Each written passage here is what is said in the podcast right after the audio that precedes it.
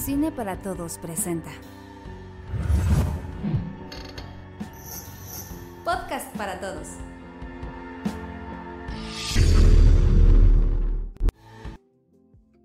Bienvenidas y bienvenidos a otro podcast de Cine para Todos, versión Mujeres en el Cine. Y yo creía que esta ocasión iba a ser de cuatro, cuatro ministros esta misa, pero no se pudo. Pero de todas maneras estamos muy contentas de estar por acá hablando de cine de terror. ¿Cómo están amigas? Leti, Diana.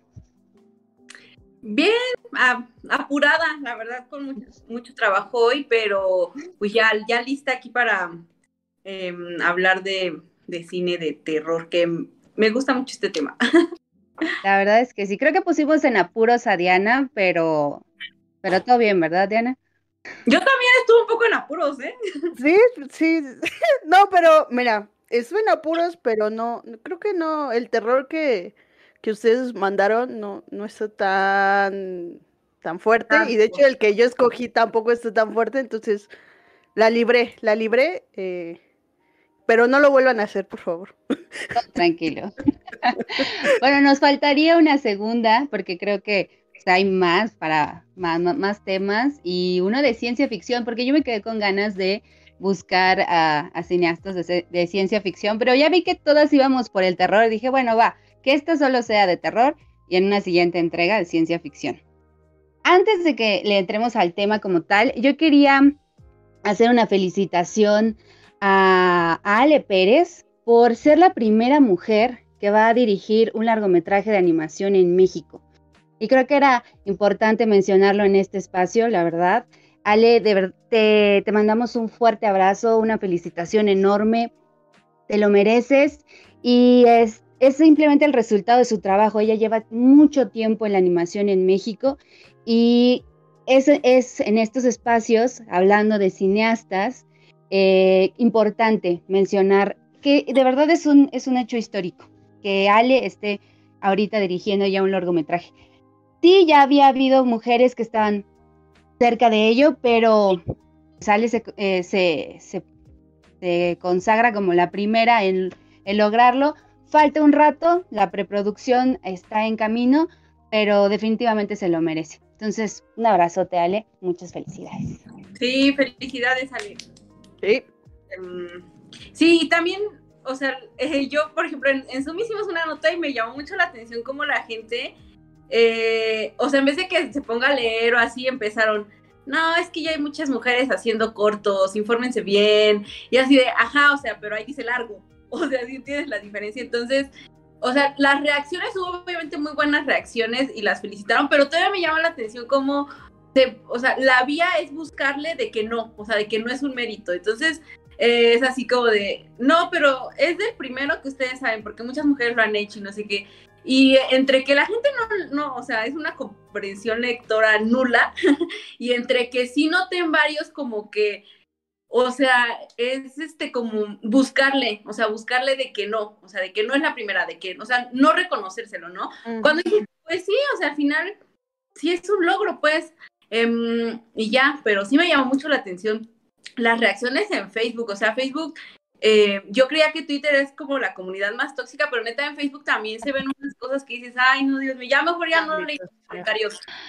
Sí, bueno, es que sí es cierto, la, la gente se, se, va por la fácil y hay, hay, muchas mujeres directoras de cortometraje, pero en sí hay pocos largometrajes animados en México, o sea, también hay que considerarlo. Son pocos los largometrajes y ahorita es la primera mujer en dirigir un largometraje, por favor, que quede como muy, muy en claro.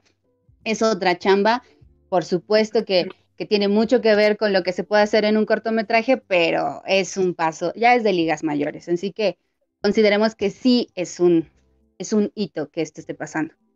Sí, porque aparte, o sea, entre que no hay tantísimo cine de animación en México, entre que no hay tantos largos y entre que también la historia de cine de animación en México tampoco es muy gran, o sea, muy de hace muchos años, o sea, esa, historia empieza como en los años 70, entonces realmente, pues sí, sí es todo un logro, pues. Claro. Ya tendremos oportunidad de, platicarla más a fondo, la noticia. Eh, pueden checar el video que tuvimos con ella, una charla antes de que nos cayera la pandemia. Tuvimos oportunidad de hablar, con ella y, este, y el texto que se armó en, en el sitio web. Ahora sí, vámonos directo al cine de terror hecho por mujeres.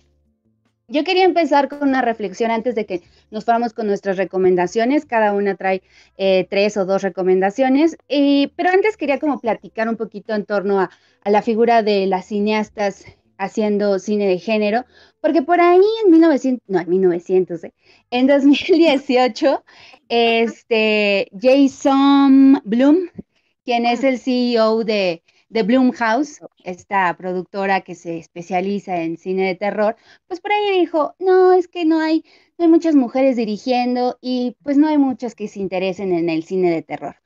Obviamente lo apalearon en el internet y le dijeron, hey, acá hay una lista muy larga de cineastas que por supuesto que están en ese género.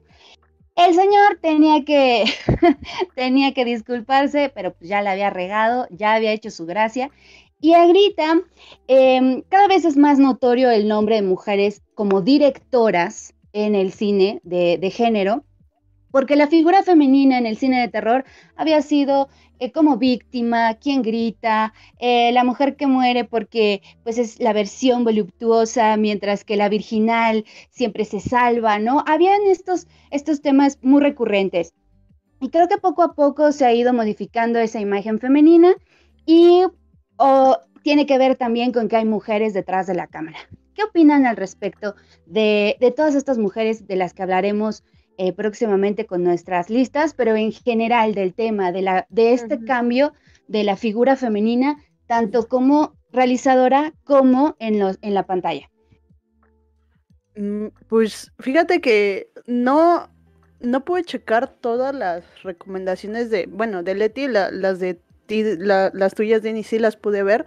Y creo que encontré algo bien curioso, que es como eh, ocupan mucho la corporalidad para transmitir el horror. O sea, en mm. sus protagonistas en bueno, no voy a decir para que eh, sea sorpresa, pero, pero sí noté eso y me pareció, eh, pues, curioso porque eh, las películas de terror que yo, pues, luego veo a fuerzas, pues no, no ocupan mucho eso, siempre se valen del, del jumpscare o de otra cosa externa, pero nunca eh, en el cuerpo. Entonces creo que no, no sé si sea porque es de es cine dirigido por mujeres, pero creo que sí tiene que ver un poco esa inquietud y esa visión, porque también se habla mucho de la maternidad, cosa que a mí también me, me saca mucho, bueno, no me saca de onda, pero sí es como que algo que en algún punto de nuestra vida llegamos a considerar o como de cómo será o qué se sentirá o cuando ya estás embarazada. Es como,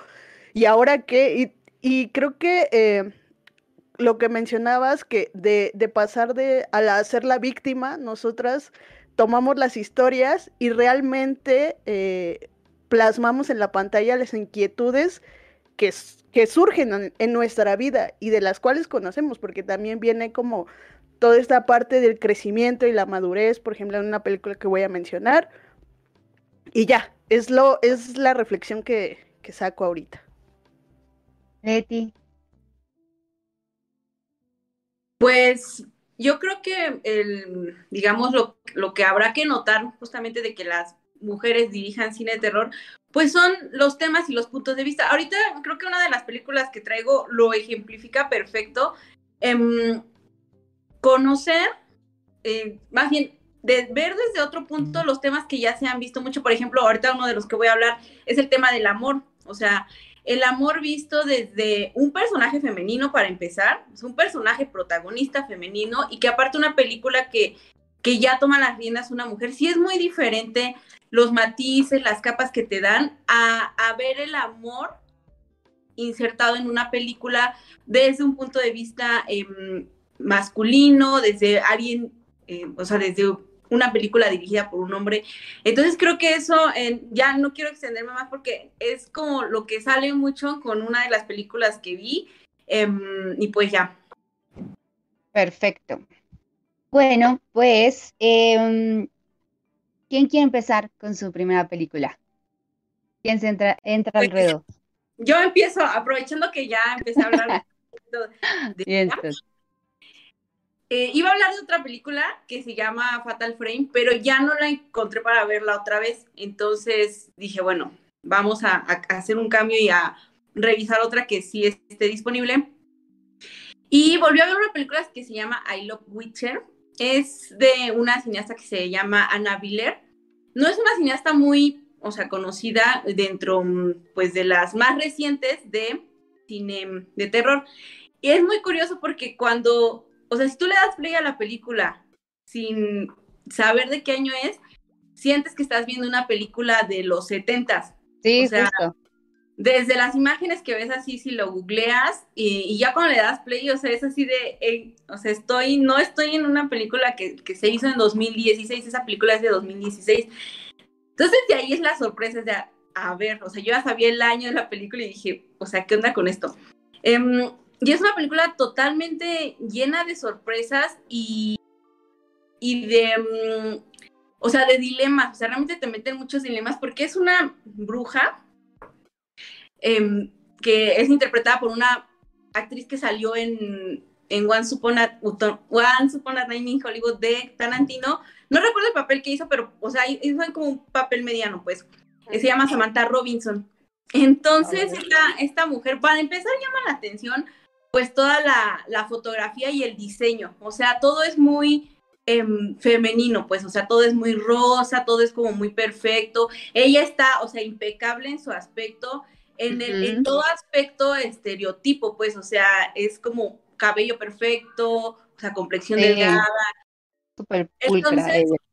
ajá, sí, o sea, súper super pulcra, pulcra, pero se me No te preocupes, no te preocupes. La lengua. Relax. Em, ya me hace falta venir para que se me soltara un poquito. Entonces, pues primero llama la atención eso, o sea, como todo súper bien a nivel visual. Y al principio dices, bueno, es una película que se va a ver solamente bien y no, es que ahí es cuando vienen la, pues, las sorpresas. Tenemos primero pues a una bruja, ¿no? Y todo empieza muy común, o sea, los diálogos muy de lo que son las brujas, o sea, de una, de una mujer que obviamente también viene con una herida, es una mujer que su marido, este no es spoiler porque eso viene luego, luego, e incluso en la sinopsis, pues su marido em, murió, su marido está muerto y pues ella siempre se está reprochando por qué me dejó, por qué me dejó. Em, después viene también hay un elemento sorpresa ya avanzada la película y es una mujer que está em, dolida y mm, trata de no reflejarlo. Entonces te, empieza a meter como en esa mm, en esos dilemas. O sea, la mujer se ve muy bien, pero por dentro está muy mal. Todo es muy rosa, pero no, o sea, realmente son temas muy oscuros los que, los que empieza a tratar. Em, y ya después empiezan a aparecer personajes que empiezan a mezclar pues un buen de, géneros, o sea, tú ves la película y ves referencias a Hitchcock, a Psicosis, y también te recuerda mucho al, cine de, de, Tabuada, ¿no? O sea, como estos, la otra vez que estaba viendo yo una vez con Jera, no recuerdo cuál película, dijimos, no, o sea, este güey cómo le gustaba que se vieran los traseros, o sea, y aquí realmente también es, pero es en hasta el no, en la de las chicas, donde viven en ¿El una... gato negro? El gato, ajá, donde sale la del gato.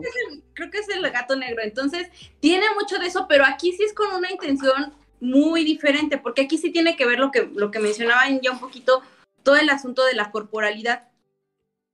Em, le da mucho peso a la corporalidad y o sea, es que se podrían decir muchísimas cosas de esta película, pero el principal punto es que juega con el, con el amor romántico. Entonces tenemos un personaje que dices, es malo porque se quiere, o sea, se quiere vengar también como un poco de los de los hombres porque ella no, em, no supera que ella ya no tenga a su hombre, entonces va como en búsqueda de venganza, pero también va en búsqueda de, de su príncipe azul y ella lo dice así, es que o sea, yo quiero a mi príncipe azul y voy a hacer todo para conseguirlo, incluso tenga que hacer brujería y todo eso.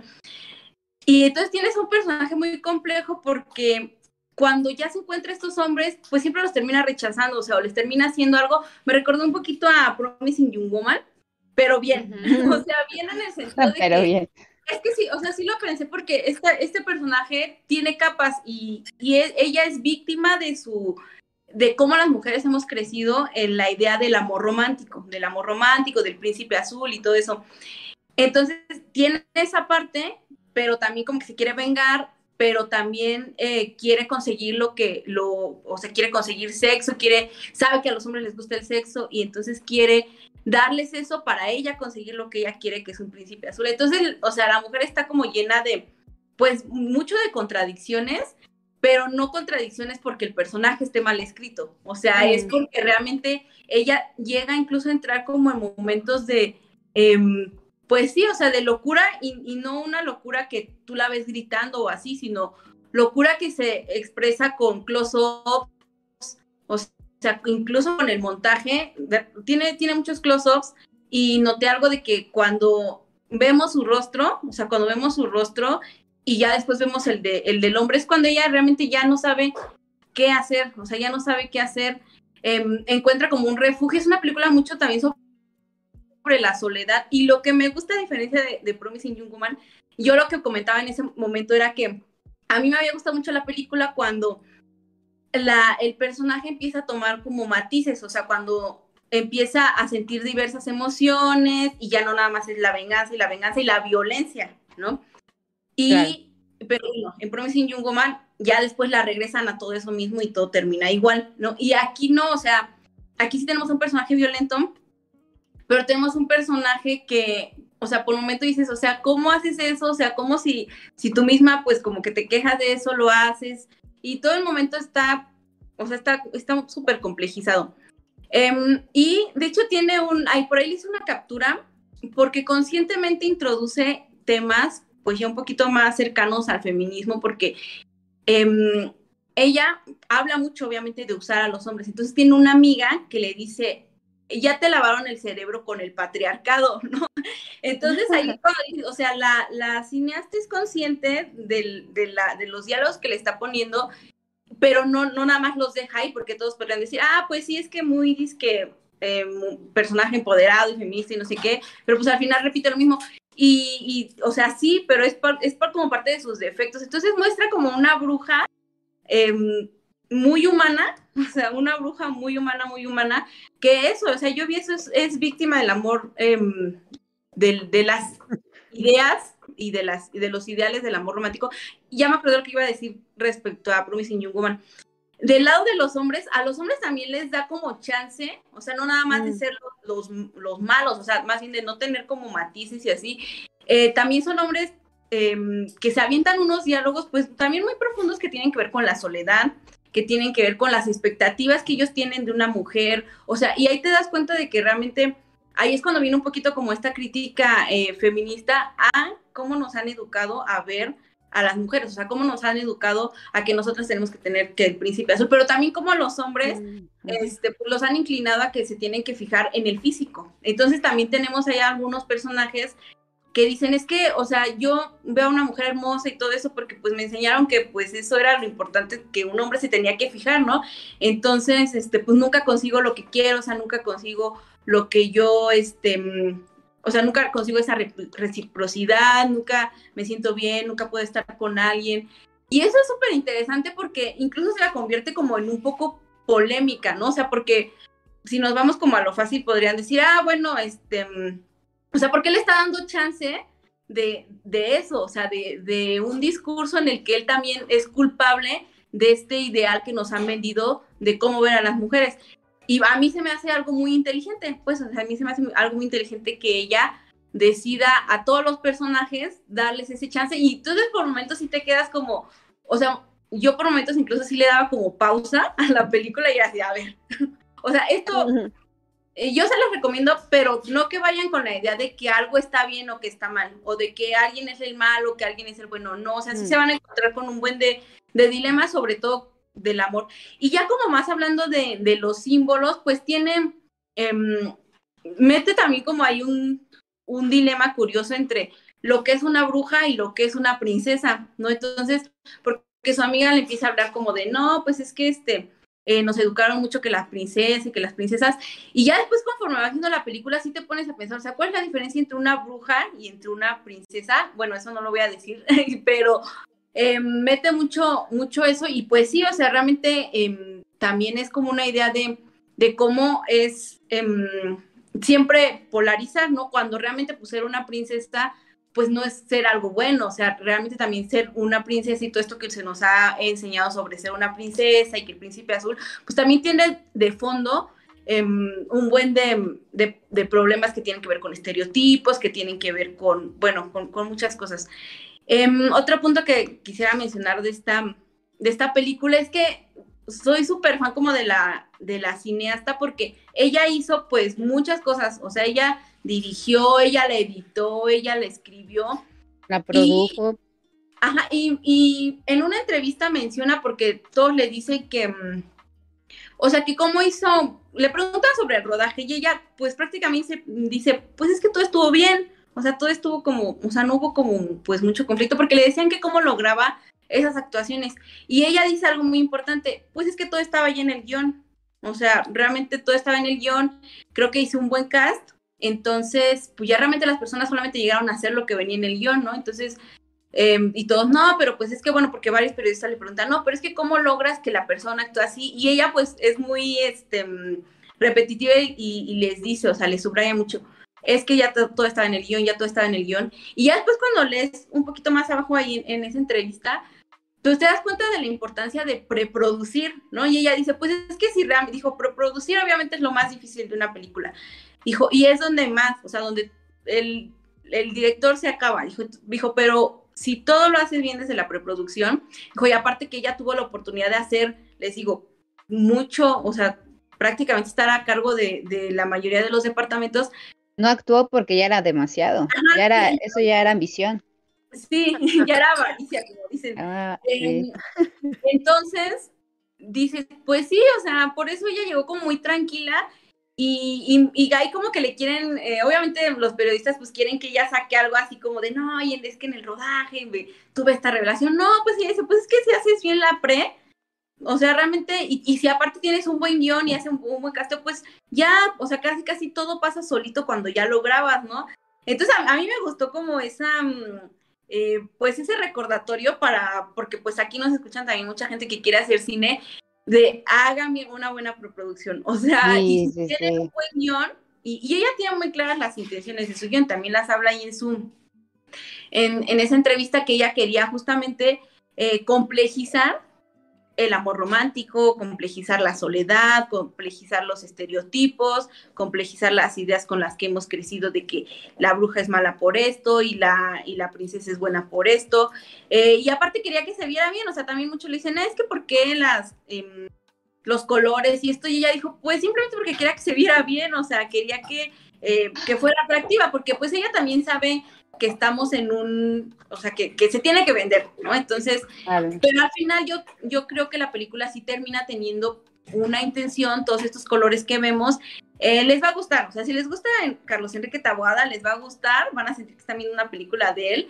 Em, si les gustó Promising Young Woman, eh, bueno, no sé por qué les haya gustado Promising Young Woman, a quien me haya gustado, pero, este, o sea, no, digo, que está mal que les haya gustado, digo que no sé cuáles sean los motivos, pero es como Promising Young Woman todavía muchísimo más así, o sea, Promising Young Woman es así como chiquitito su discurso de venganza a los hombres, y bla, bla, y esto es como así un buen, trae un buen de símbolos, trae cosas Technicolor, eh, trae serie B, o sea, es una mezcla así súper cañona, y yo la verdad no, o sea, yo no conozco otra más trabajo de esta cineasta, pero sí se me hace pues que hay que estarla viendo porque mm, está, e, es, algo completamente diferente. O sea, si, si, vayan sin prejuicio alguno, se van a contradecir, igual no les va a gustar mucho, van a decir, ay, esta vieja es igual, es, este, mala y como quiere criticar al patriarcado si es mala, pues es que, o sea, somos humanos, o sea,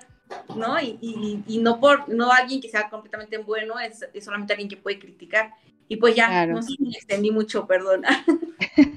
no te preocupes. Ya, la película, Leti. Exacto, y la ah, disfrutaste, que creo que eh, lo has transmitido muy bien que disfrutaste la película. Para quienes van llegando, estamos hablando de Love Witch. Este, y muchísimas gracias por estar sumándose al stream, al podcast. Está el espacio de superchats, recuérdelo al final del podcast, pero pueden dejar sus preguntas, sus comentarios en el chat y los leeremos en esa, en esa sección. Diana, tu primera película. Eh, mi primera película se llama Las Buenas Maneras, es de 2017, es brasileña y es, es una codirección entre Juliana Rosas y Marco Dutra. Perdón si la, manera de pronunciarlo no es la correcta, pero pues ya saben cómo soy. Pues la, la película se trata de Clara, es una enfermera que llega a la casa de Ana, una madre, bueno, una eh, mujer que está esperando a su hijo y necesita asistencia y por eso contrata a Clara.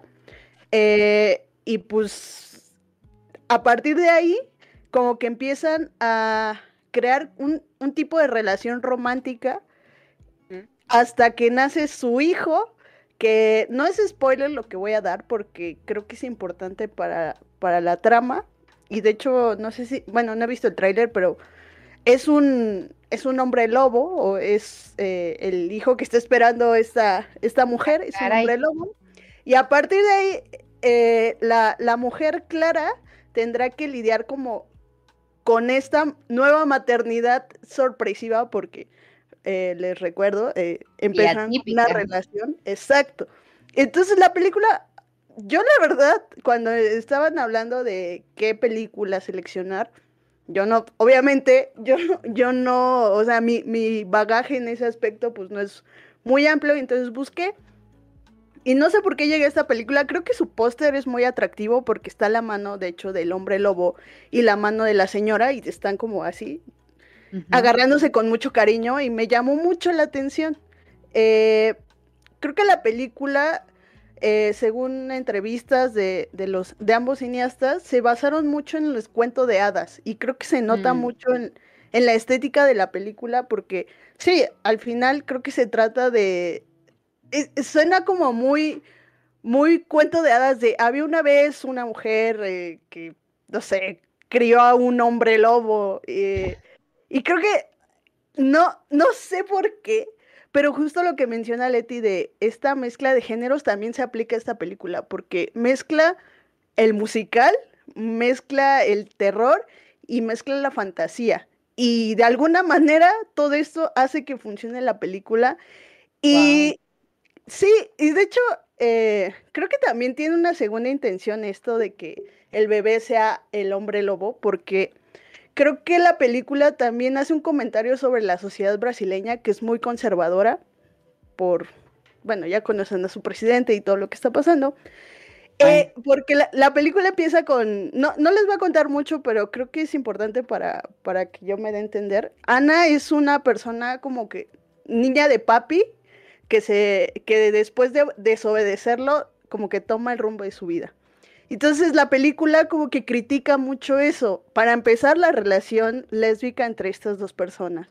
Eh, una infidelidad y obviamente el sexo eh, prematrimonial porque pues la chica se iba a casar y todo el pedo.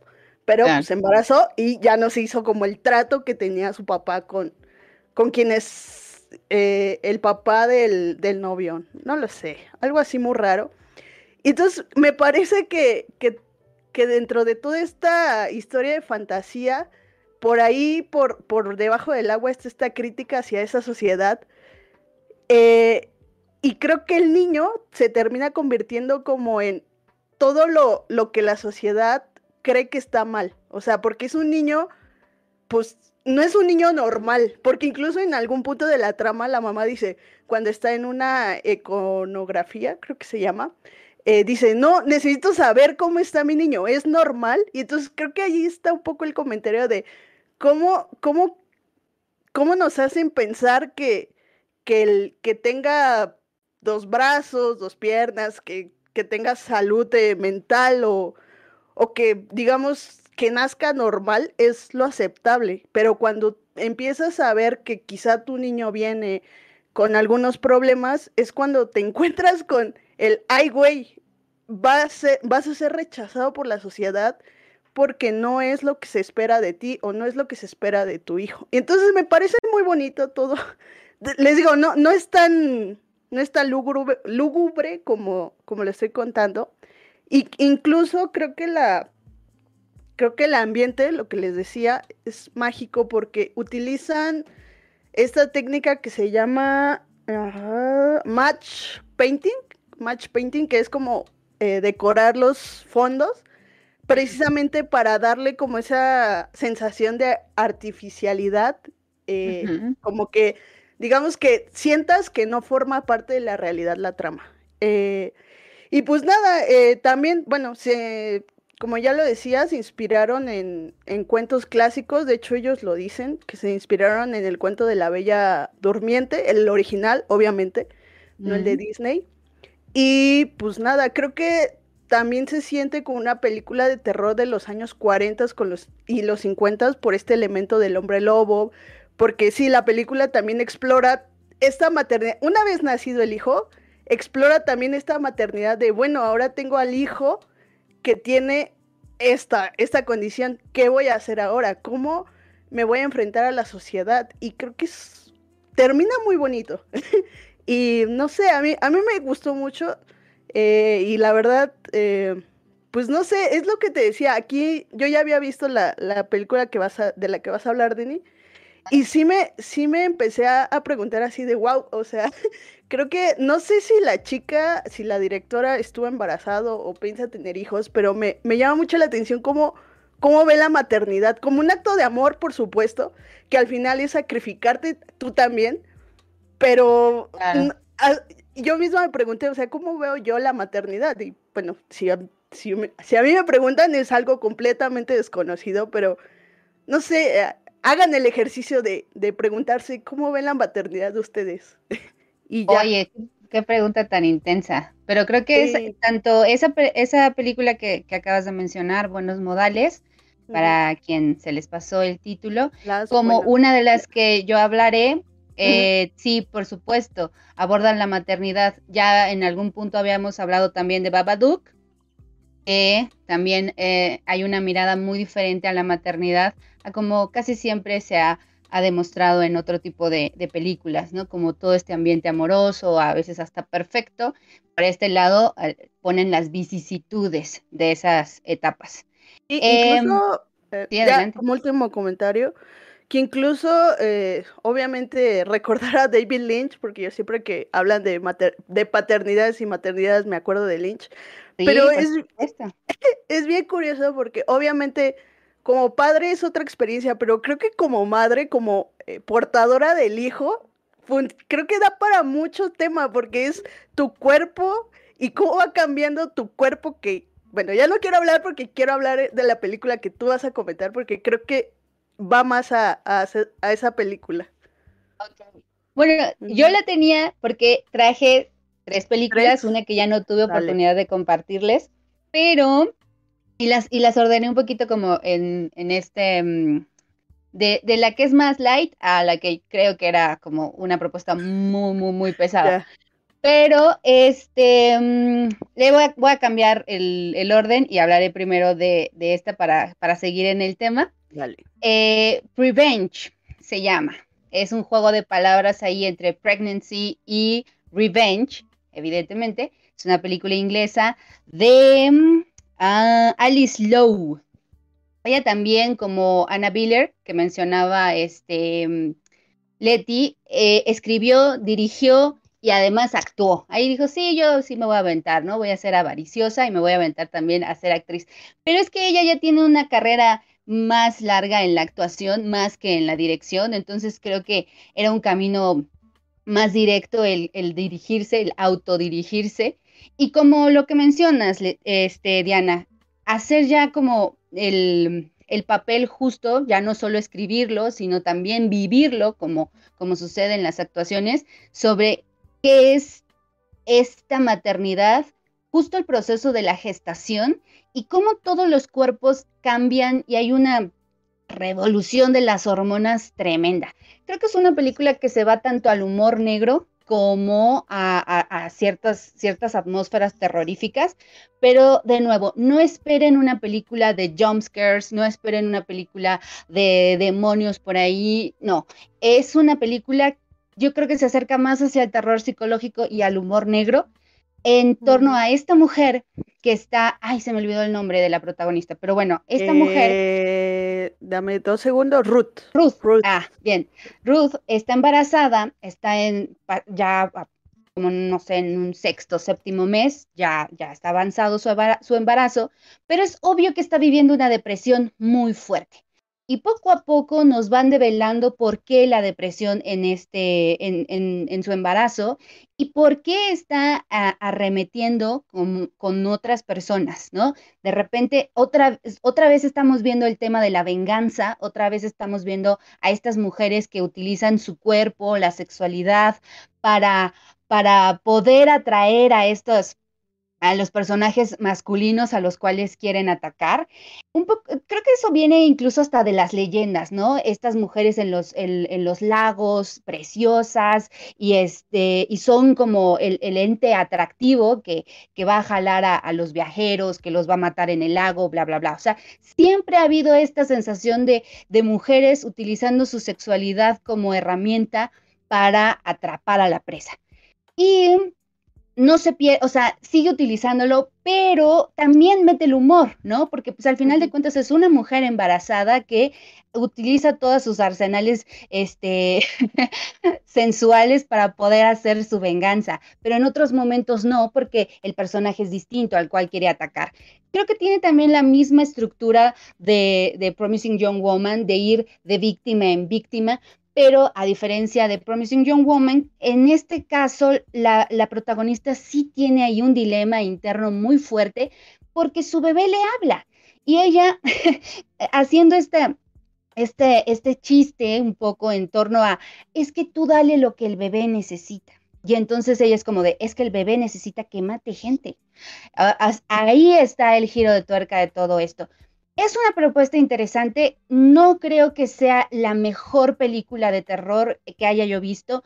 Creo que en, torno visual, en las partes visuales, se queda un poco corta, pero es bastante arriesgada en, este, estas temáticas, ¿no? Jugar con la versión de la maternidad, hacerla creepy, pero hacerla también reírse un poco, ¿no? De ese mismo estado y hacerlo como muy franco, ¿no? Es, es, muy, muy franco que estas mujeres en algún punto quisieran verse sexys, pero pues el embarazo no se los va a permitir. Estas mujeres quisieran hacer otras cosas, pero el embarazo las va a jalar hacia algo que, que no es precisamente lo más placentero.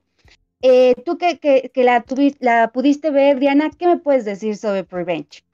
Eh, espérame, espérame, espérame, ya. Este, bebé ingeniero ya me, me, agarraste el bebé ingeniero. Sí, es un bebé, es una bebé ingeniero la que le habla. Ah, sí, es la bebé.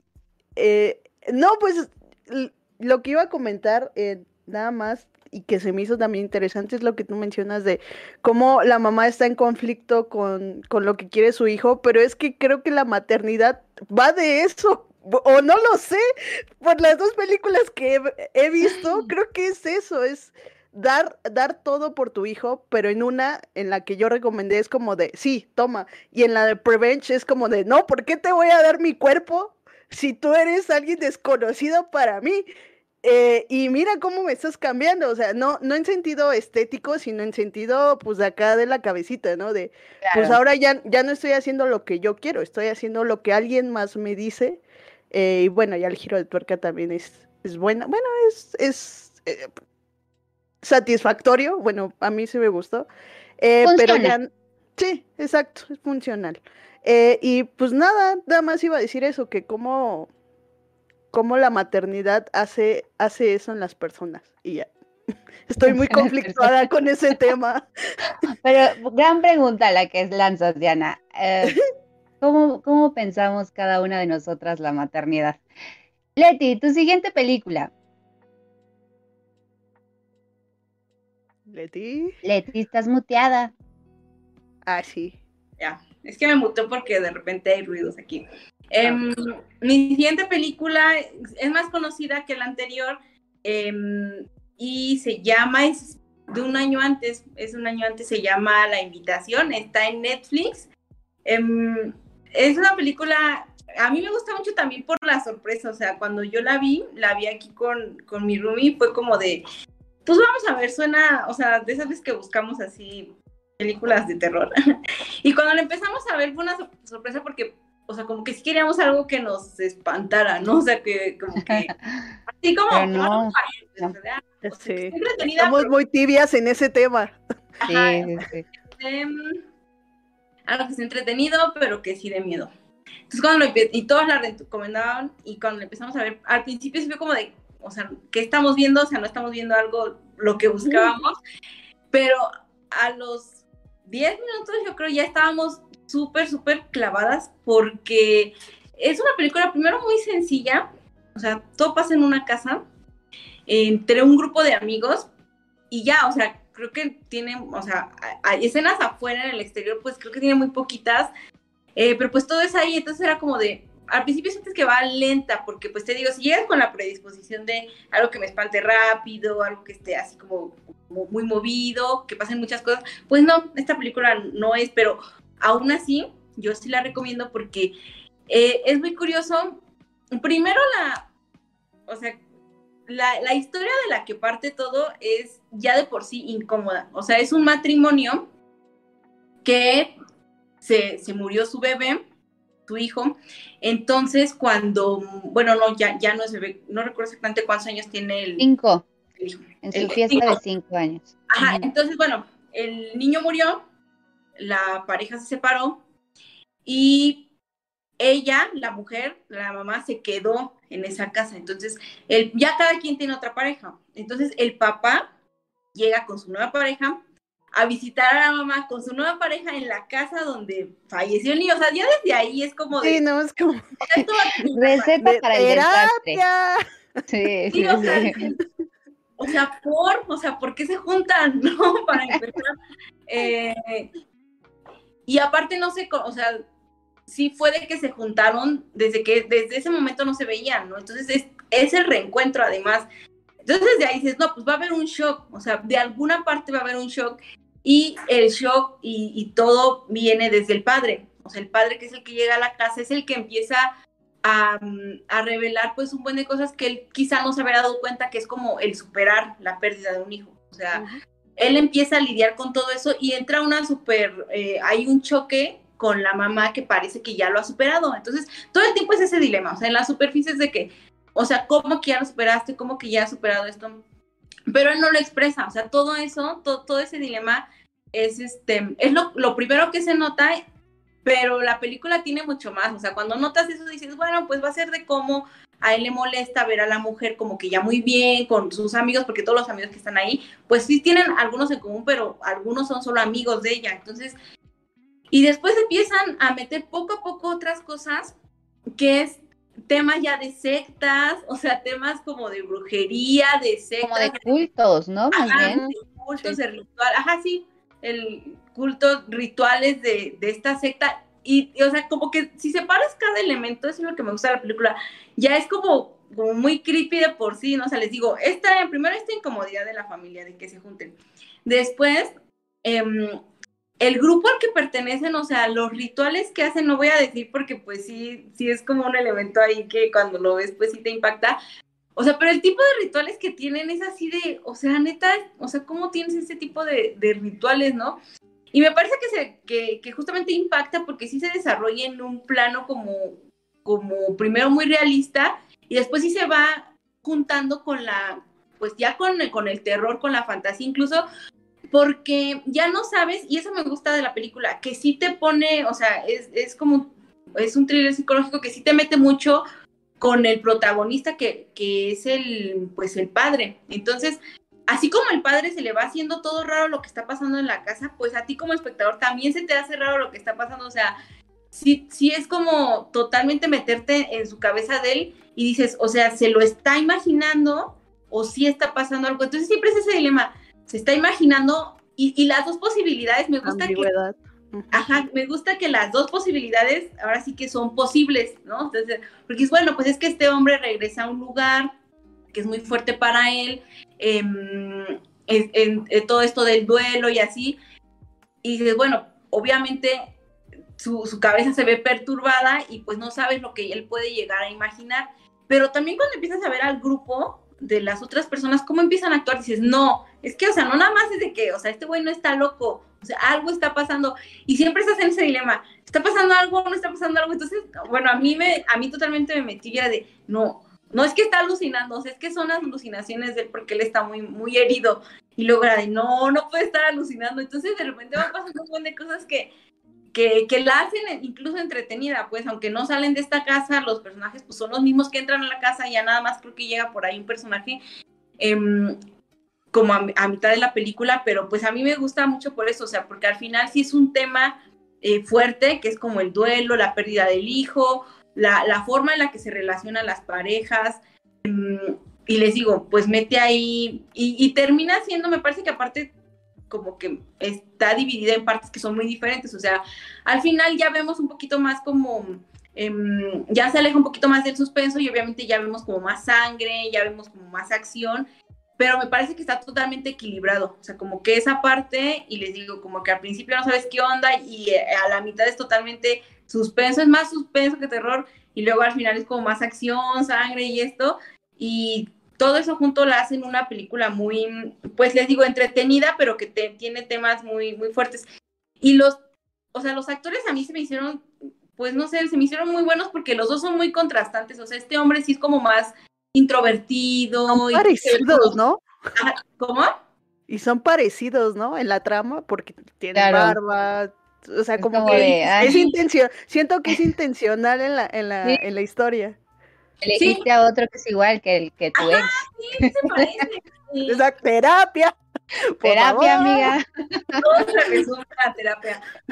Pero sí, es. Eh, incluso también, en, ya hablando como de, de los actores de la pareja, eh, él se llama, él se llama Will y ella se llama Eden.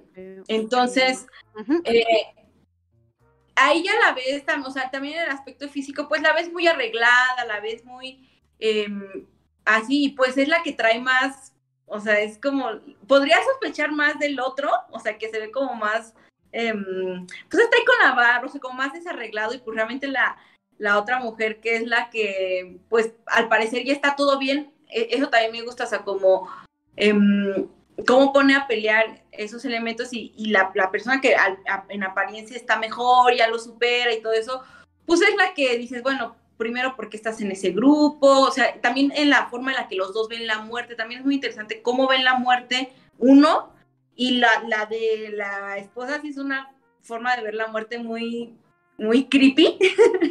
um, y pues ya, esa ese, ese, ese es mi segunda recomendación. Ustedes sí la vieron. Sí. Creo pues que, a mí lo que. Eh, Ay, perdón, Denise, vas, vas, no, adelante. No, bueno. es que. Um, es que creo que hay delay. Hay delay, hay delay. Dale tú, dale tú, dale tú. Bueno, va. Este. Ay, no, ya se me fue. Oh. Este, ah, aquí, el, de los temas que otra vez salen a, a relucir, o sea, creo que la, el, el terror de más actual se centra en eh, cómo hacer metáforas de estos temas que son como mucho más profundos, más allá de un asesino que viene y, y, tratarte de matar, lo que sea, como en estas tramas un poco más planas, pues películas como The Invitation van hacia eso, ¿no? Ir como indagando en la mente de estos personajes y que creo que se, se sustenta más en atmósferas, más que en acción, en atmósferas. Y tiene, eh, en esta en particular, creo que en esta película es con las actuaciones, ¿no? Justo que a lo mejor se ven naturales, pero desde el inicio la actuación de ella, de el, eh, Eden, Ed, Eden, ¿sí? ¿No? Es, eh, Eddie, no me acuerdo cómo le mencionan, pero bueno, ella, o sea, desde, desde su, su, forma de actuar siempre es así como de, esta tiene ojos de loca, ¿no? O sea, no se ve natural lo que está haciendo. Eh, y, y, creo que la, la, directora siempre está trabajando atmósferas a partir de las actuaciones de, de, de sus, de sus personajes, no tanto así como en, eh, obviamente hacia el final de, de, la trama con muchísimos más cortes, ya más arriesgada todo la puesta en cámara, pero al inicio yo creo que el gran soporte es cómo se, cómo se presentan estos personajes. Y bueno, de nuevo, tiene que ver con este cine que no le, que no le apuesta hacia una, una, acción evidente de quién es el, el villano y quién es el, la víctima, ¿no? Diana. Eh, no, pues creo que de la película justo lo que más recuerdo, porque ya tiene años que no la veo, me quedo con la tensión que se sentía dentro de esa casa, desde el minuto que llegan, eh, bueno, no, antes, porque pasa algo antes que, que es como, creo que es el único jumpscare, y si no me equivoco, creo que sí, hay un jumpscare, pero solo al principio, y luego ya no. Eh, pero lo que más me gusta justo son los temas que retrata y que ya decía Leti, como es la superación del duelo, pero me parece que tanto el matrimonio, que ya, que ya no es matrimonio, eh, me gusta cómo lo, lo, plantea. Uno tiene un dolor que no lo puede sacar porque, pues no sé, o sea, se rehúsa como a incluso llorar o, decir que está enojado y se contiene. Y la señora sufre el dolor, pero desde un, un lado escapista. Y es el, es el pretexto para darle pie al, al todo esto de que decía de la secta.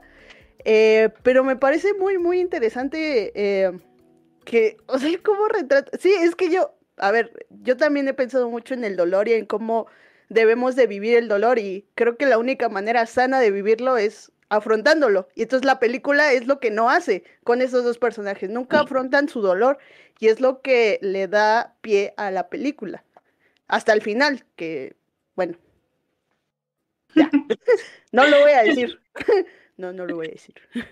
Eh, sí, o sea, también en, esta, en este asunto de la claustrofobia, o sea, creo que lo maneja muy bien, o sea, con el simple elemento de... Eh, de, cerrar la puerta, o sea, para quien no la han visto, pues obvio no diré más, pero, o sea, el simple hecho de cerrar una puerta se convierte en, o sea, te va sumando a este terror, ¿no? Dices, no, o sea, ya cerraron otra puerta, ya cerraron otra puerta. Y te digo, lo más padre es que te hace dudar, o sea, te hace dudar de, güey, yo también ya estoy alucinando que va a pasar algo, o sea, yo también ya me estoy haciendo ideas de que esto significa esto, como el personaje, eso fue lo que a mí más me gustó, que sí te mantiene muy activo y, ya cuando vas viendo cómo se va resolviendo dices, ah, no, no estaba equivocado o sí estaba equivocado, ¿no? Pero todo es muy, o sea, sí hace todo para meterte en el papel del, del papá. Entonces eso se me hizo pues una genialidad, la verdad. Diana, ¿tu siguiente película? Sí.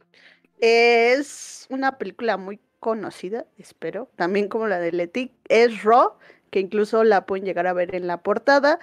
Eh, pues la historia en sí es muy sencilla, es, es el personaje de Justine, si no me equivoco, Justine, que eh, pues llega a la universidad a estudiar veterinaria porque pues toda su familia eh, ha sido veterinario y pues quiere seguir como este esta tradición. Entonces llega a la universidad que justamente es donde está estudiando su hermana Alex eh, y ella es vegetariana y entonces se enfrenta a un mundo nuevo para ella, porque no solo pues, es el mundo de la fiesta y la pachanga, sino también un mundo pues, de tentaciones. Eh, y creo que la película, creo que la, la vi, esa es la segunda vez que la veo, la pasé también muy mal, porque la primera vez que la vi fue en el cine y la fui a ver con una amiga y mi amiga estaba fascinada, de verdad, creo que hasta tenía palomitas, no, no me acuerdo muy bien.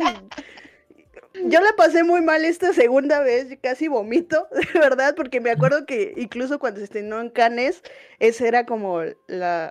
Sí. Como, como el eh. anuncio, ¿no? El de, ay, güey, es que tanta gente vomitando. Y bueno, eso también a veces echa a perder un poco la experiencia de las películas, porque esperas demasiado de ellas.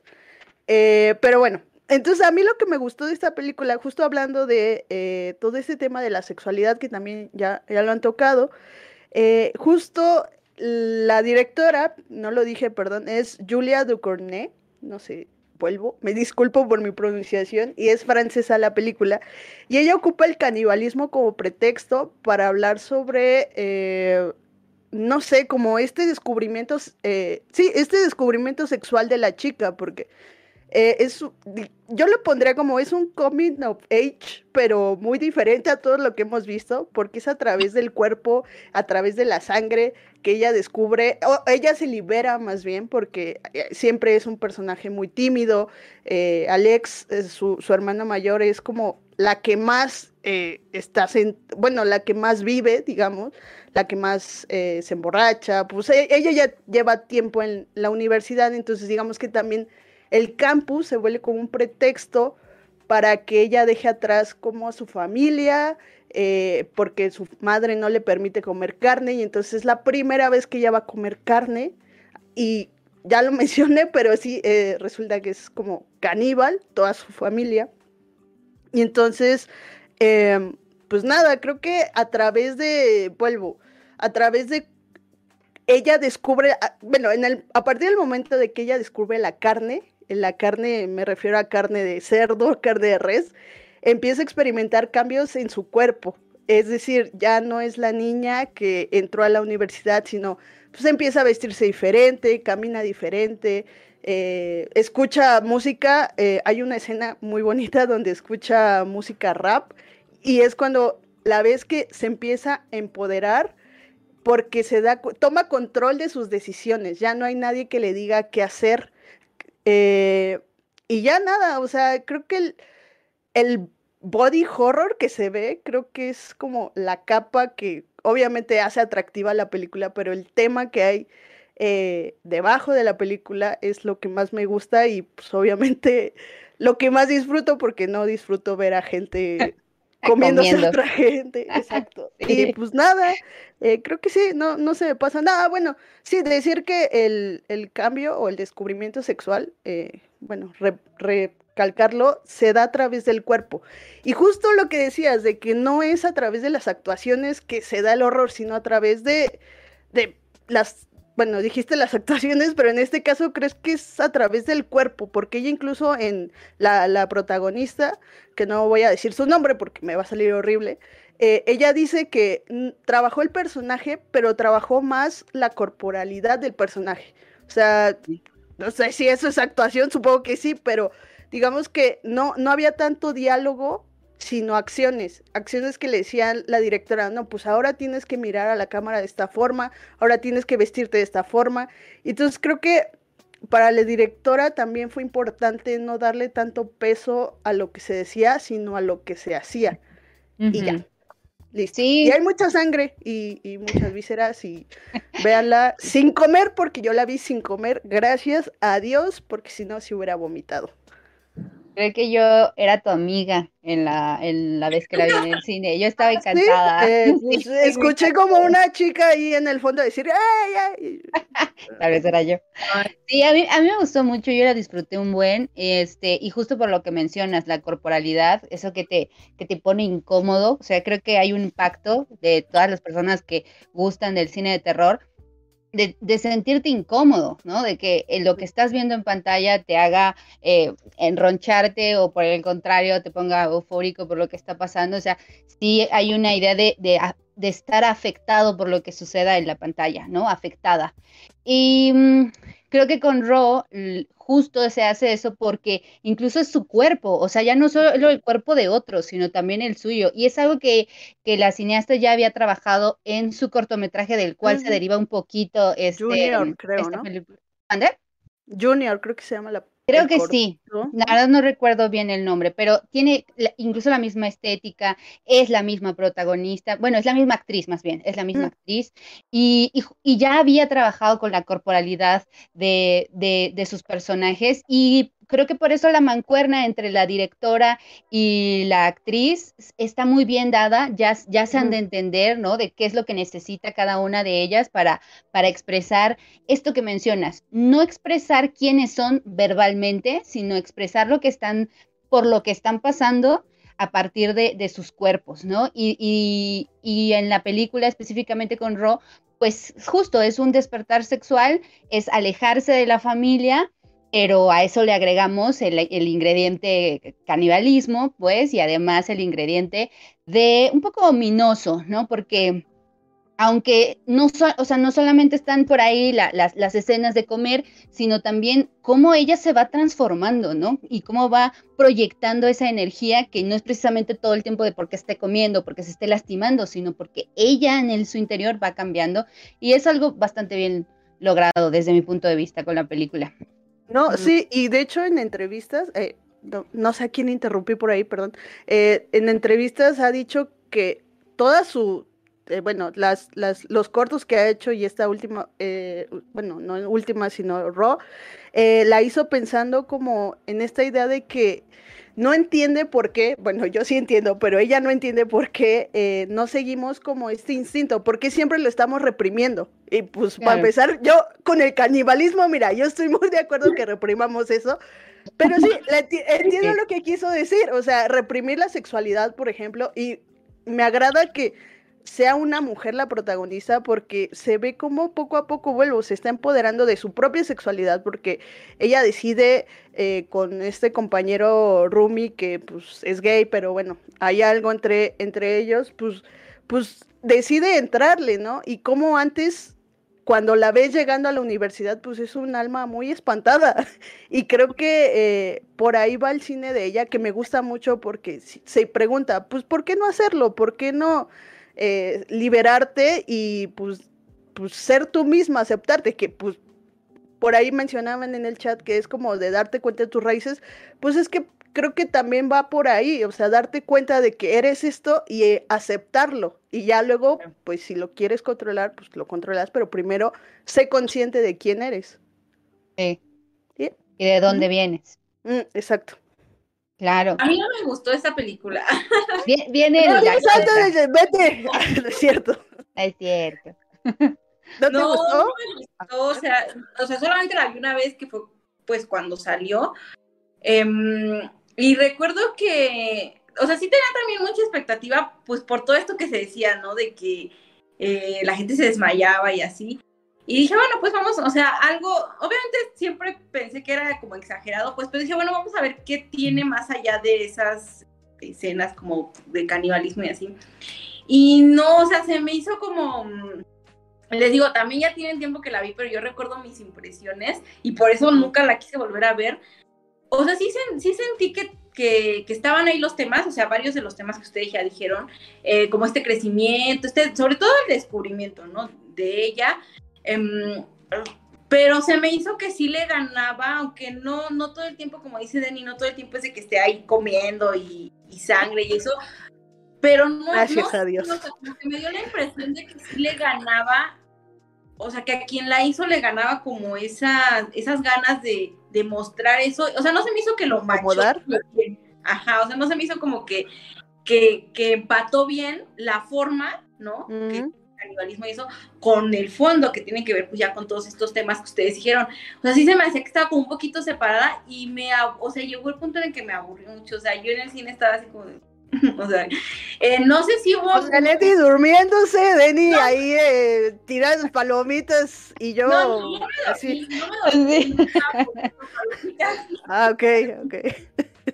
Pero sí recuerdo esa, les digo, también ya tiene tiempo, pero yo recuerdo que esa fue la impresión como de, ay, o sea, este es como el tema que quiere, pero de repente no, o sea, nunca creí, o sea, la verdad, aparte, o sea, se me hizo aburrida, o sea, me aburría como ver a, eh, en- especialmente no me gustó la actuación de la chava, o sea, la actuación de la chava como que, no sé por qué no, nunca, la- nunca me convenció, o sea, como que nunca le creí, Viva nunca te convenció. No, nunca le, conven- nunca le creí lo que, lo que Ah, no, sí. pues entonces por eso cuando ya venían las escenas pues del canibalismo y así se me hacía como, como muy exagerado, o sea, como, es que no, o sea, no te creo eso que eso que Eso es según de pollo, lo- eso No, no es ma. humano. pero bueno, tal vez las debería volver a ver ya Sí. después. es que justo hoy vi una escena donde creo que sale con su roomie a, no sé, a una gasolinera y se compra como un alambre y lo está comiendo, pero sí notas bien cabrón que no está comiendo carne, que está comiendo otra cosa, o sea, es carne lo que ves, pero sí sientes que, que tiene un hambre voraz que pues más adelante la va, la va a satisfacer, pero sí sientes como de, ay, güey, aquí hay algo malo con esa morra que nunca ha comido carne y es exagerado. Y Ah. bueno, sí, pues igual vela otra vez y si pues no te gusta, No yo creo que... sea, cuando la mencionaron ahí en el chat, dije, la veré, dije, no, porque te digo, esa es la impresión que. Leti, vamos a onda, aburrición, este, no, o sea, pero bueno, les digo, también ya tiene tiempo, entonces, pues Vela, vela otra vez, Leti. Claro. ¿Traen una tercera propuesta? Yo ya No. son las que traigo. ¿No? No. Bueno, a mí me falta todavía dos, porque ya nada más había hablado de Yo Prevenge. solo pero- vi una de tus dos propuestas, entonces. si quieres, este, pues le damos a esa mejor, para de ahí nos aventamos a... Bueno, la mencionaré rápido, mencionaré rápido este que traigo. Es Venganza, ya ves cómo cambian los nombres y le pusieron en, español Venganza del Más Allá, pero... ¿Eh? A ver. Who knows. Pero en sí se llama solo Venganza, ¿no? Como tal. Y esta es de Coralie Farget. Em, tuvo como muy buen recibimiento, creo, la película, y no precisamente porque eh, sea como una propuesta sumamente arriesgada, una temática diferente.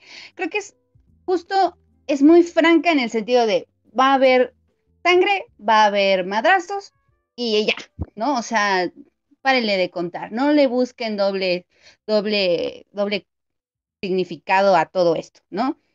Es, de, es una chica que, ah, y además una, gran, una gran aportación creo es esta, esta mm, menos elementos, ¿no? Si The Invitation de por sí es un solo lugar y muy poquitos personajes, pues acá es solo una casa en el desierto y tres personajes. Párenle de contar, ¿no? Bueno, cuatro, porque son tres que son el, el, atacante y esta chica, ¿no? Eh, son tres versus la chica.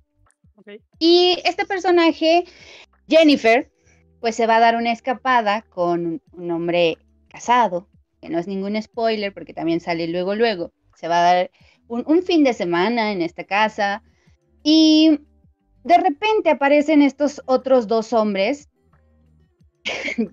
no, no cancelen a la Jenny. Este, por lo que mencionan acá. Por dos, pero no la cancelen. el caso es que ella está con esta, con, esta pareja, llegan estos otros hombres, que son personas que hacen casa, y se, se, desata toda una cosa ahí tremenda, justo porque ella es básicamente la manzana de la discordia, ¿no? Este ser completamente sexualizado y que los hombres pues se sienten con derecho de tomar lo que sea necesario de estas mujeres porque son, mejores, son mujeres que expresan mucho su sexualidad. ¿no? O que se expresan demasiado sensuales. Y, sí, y es algo como lo que siempre se ha dicho, ¿no? Que una mujer se visa de manera sexy no significa que te esté dando entrada.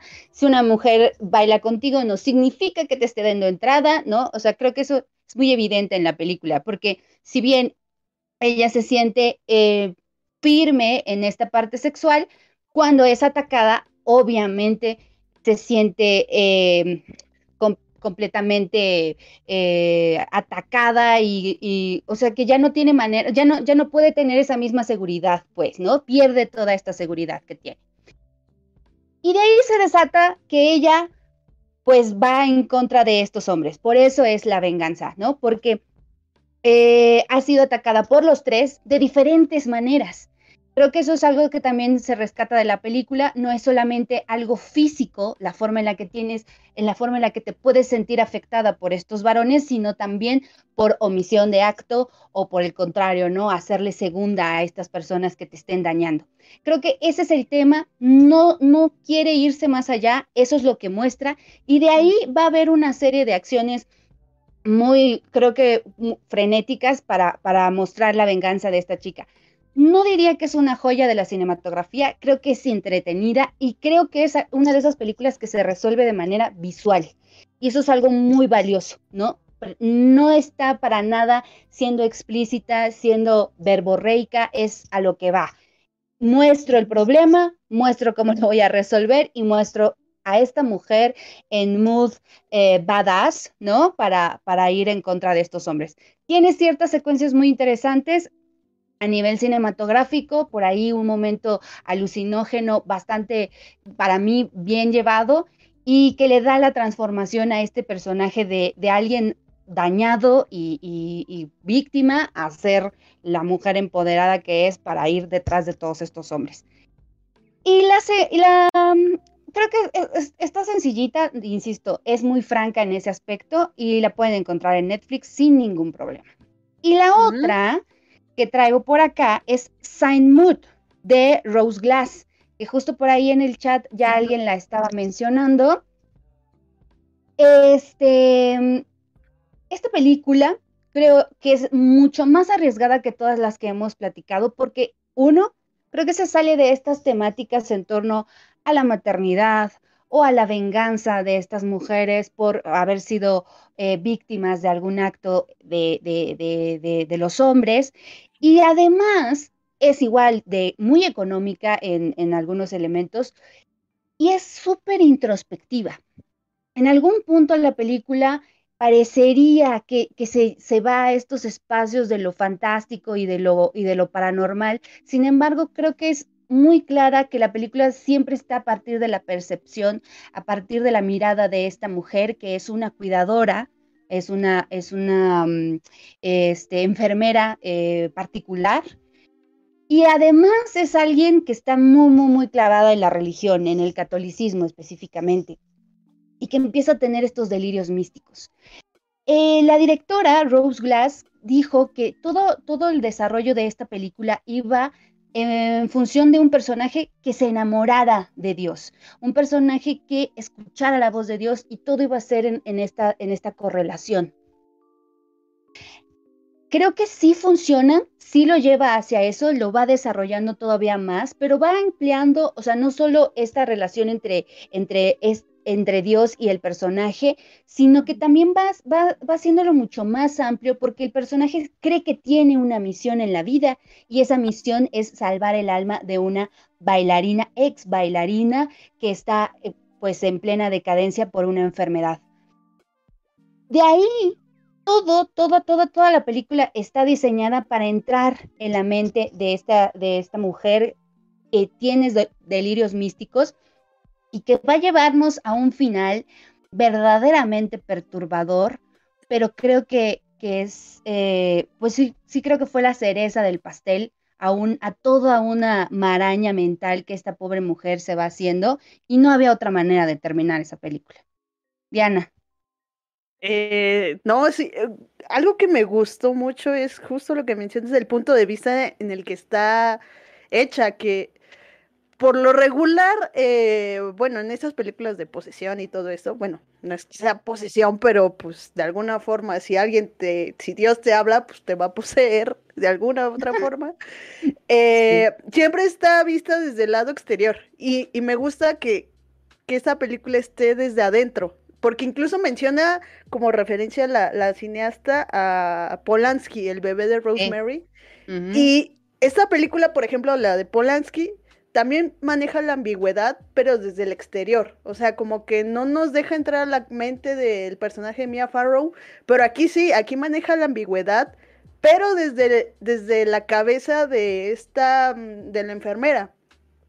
Y creo que la ambigüedad que maneja es muy buena porque, aunque, bueno, yo, yo no le creí que, estuviera, digamos, que, que, que estuviera, que Dios le hablara, pues, te lo hace ver como si de verdad pasara, porque incluso hay escenas donde dices, ay, chinga, eh, ¿sí, será, ¿sí será cierto o no? Y ya al final, obviamente, te, dice que no, pero algo que justo te mencionaba ayer, Denis, que la protagonista, creo que creo que Rose Glass encontró la protagonista perfecta porque está, está entre el punto de la, de la, dulzura y de la locura absoluta. Entonces, no sé, ese rostro entre, entre ambos creo que resume muy bien la película porque es ambiguo también. Y, incluso su carácter es ambiguo. Es como, sí, una persona que cree en Dios y que ayuda al prójimo, pero pues poco a poco la...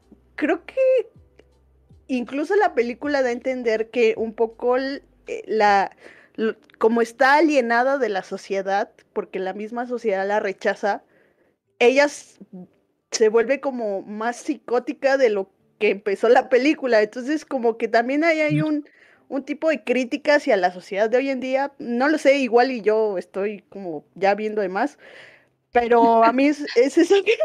¡Invalida sociedad!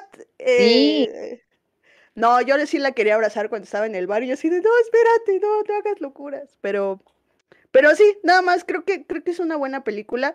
Y es una película de A24, amigos, porque yo sé que amamos A24. Sí, sí, sí. Y nada, es una película independiente que tiene mucho. Eh, es muy entretenida. Creo que más allá de la lectura que le acabamos de dar, creo que no, no, no hay más, pero es muy entretenida. No, no sé si entretenida. No, vela, vela. este, Pues a mí me entretuvo. No, bueno, creo que sí, entretenida en, en el aspecto de que estás metido en la historia. No, no Sí, entendamos entretenido como de, ah, mira, mis pa-", porque ahí sí Ah, creo que yo no no. hubiera podido comer palomitas, ¿sabes? En ninguna de las que vi comí nada. O sea, no, no, no. Creo que ahí sí claro no podría. Y, y, y también hace un gran trabajo la directora en sentir empatía por este personaje, ¿no? Eh, que, que poco a poco lo ves como se va quebrando. Y por mucho que, que ella esté muy decidida a lo que está haciendo, creo que como, como espectadores sabemos que, que, que se está hundiendo. Y esa es la, la, una de las como las dualidades de lo que mencionabas, ¿no? Eh, tenemos la versión de ella, por supuesto, de cómo ve las cosas, cómo está viviendo esa experiencia, pero también la película hace estos es como salirnos de su mente y, y- y ser completamente nosotros y sí sentir pena por el personaje, sí tener una empatía por ella y lo que está sufriendo y casi casi es como de detente, no, espera, eso no, no lo hagas, no lo hagas. ¿Dónde, dónde le marco? Sí, no. sí, sí, por favor, quiero ir a abrazarla y quiero, quiero ayudarla, pero insisto, creo que Como era... ella. Como, ay, es que justo la, la prota, perdón que te, que te interrumpa, No, pero justo vas, dijiste algo, algo clave porque justo la, la directora dice, es que todo el mundo cree que es héroe de su propia historia. Y creo que eso pasa aquí porque ella cree que es la salvadora absoluta de la humanidad y pues al final te das cuenta que no, que simplemente somos humanos que estamos eh, tomando decisiones a nuestra conveniencia. Y ya es lo único que iba a decir. Claro. Continúa. No, y a- ahorita también me acordé algo que mencionaba la directora sobre eh, que eh, uno de los motivos de esta película era trabajar el terror desde lo, lo católico, ¿no? O sea, creo que sí es- está muy fuerte en ese sentido porque algunas personas relacionaban la película con El Exorcista o con Carrie y, y ella decía, bueno, igual era una de esas porque hay catolicismo, pero no creo que se emparenten del todo con esta película. Yo encontré ahí un shot de unas escaleras que sí me llevaba a El Exorcista, honestamente, pero no, ya en la temática no creo que se acerque, sino el punto de partida es la religión y creo, y para ella era, quiero demostrar lo terrorífica que puede ser el catolicismo, lo terrorífica que puede ser la religión. Ah, caray. O sea, esa No, es una frase así de con letras mayores, porque sí creo que como lo que mencionas, ¿no? Eh, podemos ser héroes de nuestra propia historia, pero ¿a costa de qué? Y además, o sea, eh, una de las cosas que es, si todos estos, estos, esta idea del catolicismo de salvación viene a partir del sufrimiento primero, eso sí debe darnos terror, honestamente. Entonces, es, es una película de temas muy profundos, de una gran propuesta visual. Creo, además, una de las grandes diferencias con las otras cineastas es que Rose Glass toda su vida se dedicó al cine, de alguna forma. O sea, desde chiquita ella sabía que quería es- este, ser cineasta y se clavó en ello y se nota, creo, que en, sus, en, sus, eh, en sus decisiones de dirección, que no recae en el guion, que no recae en la actuación, que es un conjunto, ¿sabes? Es una película mucho más visual que todas las demás. Quizá Venganza del Más Allá sí es muy visual, pero es visual como, como, como jocosa, como casi, casi tirándole al videoclip. Ajá, cre- creo que se acerca más a la estética del videoclip en algunas ocasiones, pero de este lado, con, con Rose, No, sí. definitivamente no. Creo que es una propuesta mucho más cinematográfica que todas de las que, de las que yo alcancé a ver para, para esta charla. No, sí, sí, sí, sí. Y bueno, pues ya nos aventamos aquí como una hora y unos 10 minutos. Perdón por haber empezado tan tarde. Y por ahí sí, sí encontré un chat, un super chat, perdón, y una que otra preguntita que podría ayudarnos a cerrar. Entonces, vámonos con ese super chat.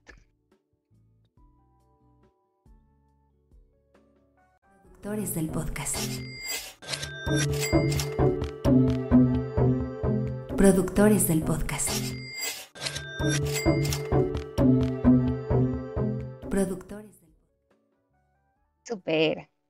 Bueno, pues por aquí tenemos un super chat de Karina Torres, que ella siempre está aquí con nosotras, la verdad, es, es este ya del club del chismecito cinéfilo.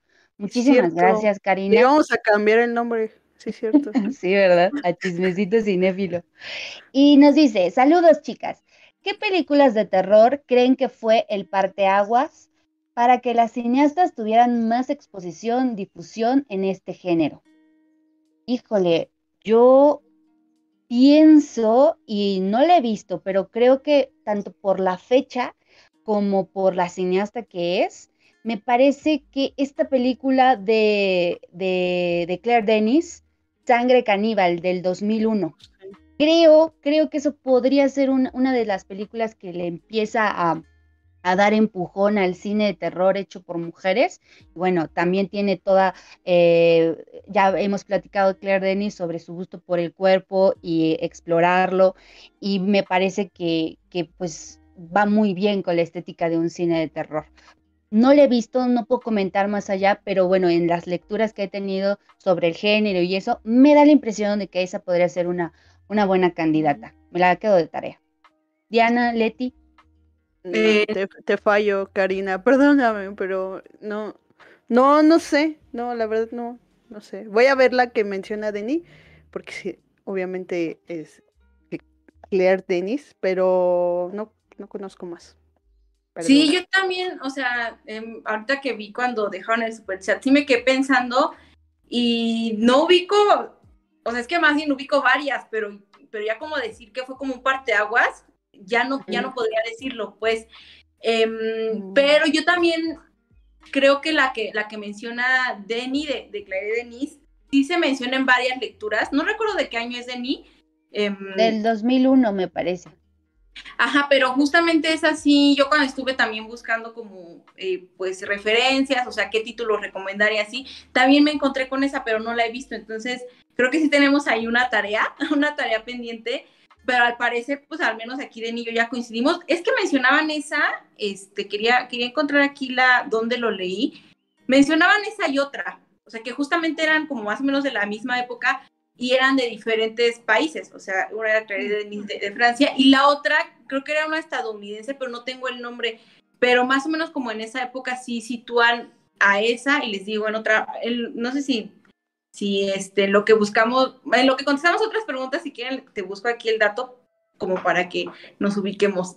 Sí, pues eh, abonando un poco a esto, eh, en una entrevista justo a, a Rose Glass le preguntaban de eh, cómo se sentía de ser una, de estar en esta, eh, en este grupo de nuevas cineastas, este, haciendo cine de género, y ella mencionaba que obviamente se siente bas- bastante contenta de que cada vez más mujeres estén haciendo cine de terror, y, pero que eso, o sea, al final de cuentas, sí había mujeres que hacían cine de género muchísimo antes. Creo que este auge viene de los 2000 para acá y creo que también por eso nuestra selección está muy enfocada en los 2000 y nos hemos olvidado de, de otras propuestas o, por ejemplo, no, no creo que sea de todo de terror, pero Psycho, este, que también creo que fue un parteaguas para, para una, ahorita se me fue el nombre de la directora, pero Yo la tenía en mi selección, pero al final la descarté.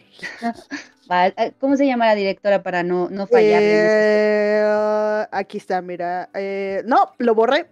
No, no, no, no. Ahorita, ahorita nos- lo buscamos. América. Este, mm, sí, entonces creo que también una de, de las gran, o sea, el gran cambio se vino eh, de, de dejar esta figura de las mujeres como en la, en la versión débil y que solamente las mujeres podrían hacer ese tipo de cine muy enfocado a lo mejor a temas específicamente femeninos. Y por este lado, creo que eh, ahorita porque me digas el nombre de la directora de, de Psycho, Se llama Mary Harron. Mary Harron. Mary Harron, creo que ella, o sea, nos está pintando un hombre extremadamente misógino, ¿no? Se está, se está focalizando en un hombre, no precisamente está abordando eh, a las mujeres con mucha más empatía. Digo, el, el hombre es, es as- asqueroso en, en ese, en ese aspecto, ¿no? Más allá de ser psicópata. Pero bueno, eh, creo que ah, hacia eso va que a lo mejor ahorita nos hemos enfocado en mujeres que, que dirijan en, en, los 2000, pero sí, hay una, una trayectoria muchísimo más amplia que nos debemos como, como espectadores. Aquí quiero mencionar, les digo, yo no, no soy pues tampoco experta en el género, pero justamente eh, aprovechando, y voy a hacer eh, promoción de este, difusión de un texto que tenemos, tenemos una colaboradora que sí está como mucho más clavada en, no nada más en cine de mujeres, sino en, en cine, mujeres, eh, cine terror hecho por mujeres, y hace un año publicamos un texto que se llama, así lo pueden buscar en, en la página, se llama Breve, porque sí, sí está breve, pero porque pues son varios nombres, breve historia de las mujeres cineastas en el cine de terror. Y ella aquí pues empieza como diciendo, este, por ahí menciona un, un término de Laura Mulvey, que es justamente como eh, esta mirada masculina, desde la que se han tratado pues varios temas que después se vienen como a revolucionar desde una mirada ya diferente desde las mujeres. Y ella menciona aquí varios nombres, entonces pues yo se los recomiendo, aquí menciona... Eh, Sí, justamente como dice Denny, o sea, como que ese auge vino de los 2000, pero se, se mencionan aquí títulos de 1950. Aquí menciona a una tal Ida Lupino, no sé si se pronuncia Ida. Lupino. Ida Lupino Ida con de Lupino.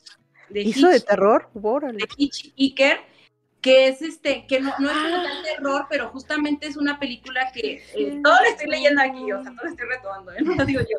Em, que es una película donde ya empieza a, a haber suspenso, eh, ahí mezclado con slasher, em, y pues empieza como este tema de, lo, de los asesinos y todo eso. Eso en los años 50, ya después como que va avanzando el texto y menciona aquí a una película que se llamaba de Velvet Vampire, Bloodbath, em, Prime Evil, o sea, ya son como de los 70s, 80s, pero que justamente ya empiezan a usar efectos especiales ya como tal para causar, este, mm, o sea, para espantar, o sea, como para eh, todo esto de los jumpscares, ¿sí?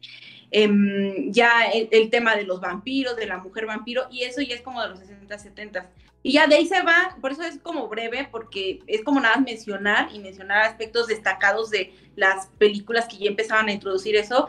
Y pues el texto ya aquí menciona los 2000 con... em, esta película es, este, menciona también American Psycho, em, y pues hay varias, y ya se va hasta lo más reciente que es justamente menciona The Love Witch y varias. Entonces, pues se los recomiendo. se los recomiendo para que justamente Vayan, vayan. encuentren nombres, eh, referencias y pues ya a partir de ahí, eh, pues ya clavarse como un poquito más a, a, descubrir por qué, o sea, por qué fueron justamente un parteaguas. Sí, por supuesto. Jalo. Y el siguiente super chat de Saraí Rabago, que también nos sopló el nombre de Mary Harron. Muchas gracias, Saraí. Dice, súper genial la charla. A mí también me gustó y me desconcertó mucho el final de la invitación. Me llevo las demás de tarea. Y muchas gracias, chicas. Saludos. Muchísimas Ah, gracias a ti, Saraí, por apoyarnos, por estar aquí Sí. con nosotros y, y por darnos esta opinión también sobre The Invitation y que también te lleves todas esas de tarea. Hay mucho más que hablar. Eh, creo que lo hemos mencionado en otras, en otras ocasiones. Mientras tengamos estos espacios para platicar sobre el cine de mujeres, visibilizarlo, este, conversarlo y retomar la historia, pues qué mejor. ¿Algo más que quieran apuntar sobre esto? Y si no, nos vamos despidiendo. Nada, vámonos a descansar. No, Vámonos, pues ahí, pues. que vea después, o sea, este video que no lo esté viendo hasta ahí, déjenos también sus recomendaciones. Ah, es cierto. Saludos a los de Spotify, es cierto. Nunca los saludo. Sí, sí, sí. Sí, Mira, por acá nos van dejando eh, también eh, opciones para, no solo para ver, sino de, de temas para el podcast, y me parece muy bueno, de, justo de Cari, hacer una contraparte de esto que se llama una tema sobre análisis de la Final Girl. Y pues sí, Ah, definitivamente. Mm, Jalo, hay un montón. Hay un buen, exacto. Ah, va. Bueno, pues muchas gracias a todas y a todos por estar aquí con nosotros en una entrega más de